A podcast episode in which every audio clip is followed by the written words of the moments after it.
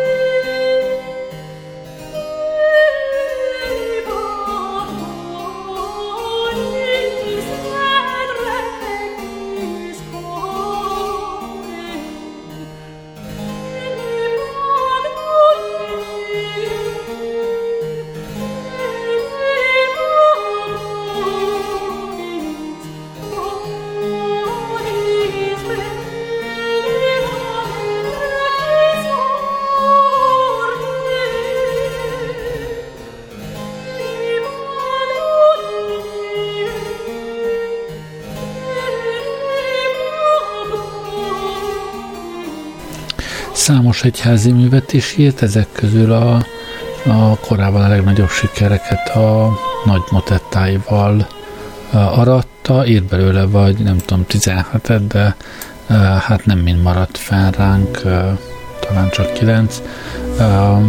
Ezek közül hallgassunk meg egyet, hát ez, ez igazán gyönyörű darab.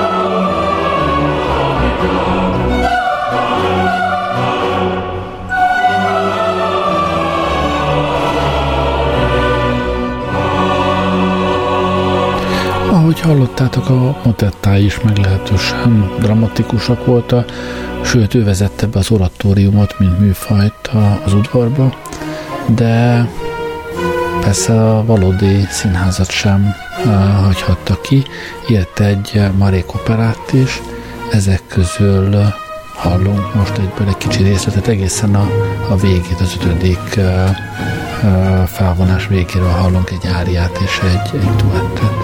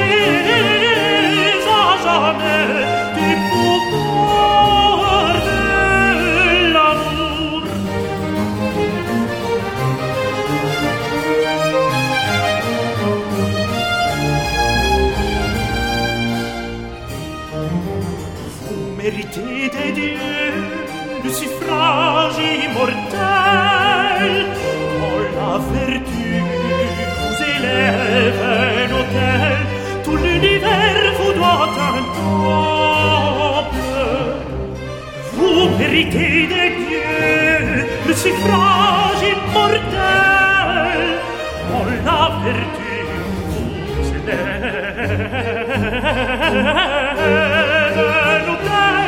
tout l'univers à jamais de l'amour Ez a darabhoz, az Isbé című operához személyes emlék is köt éppen amikor ez a felvétel készült, én is ott voltam a Pipában, vashegyiek vették föl. Szerintem egy egészen rendkívüli jó előadás volt. Már csak egy eh, tovább hát van hátra belőle, arra már nem beszélek rá. Köszönöm, hogy velem voltatok ma este. Jó éjszakát kívánok, Gerlei Rádiózott.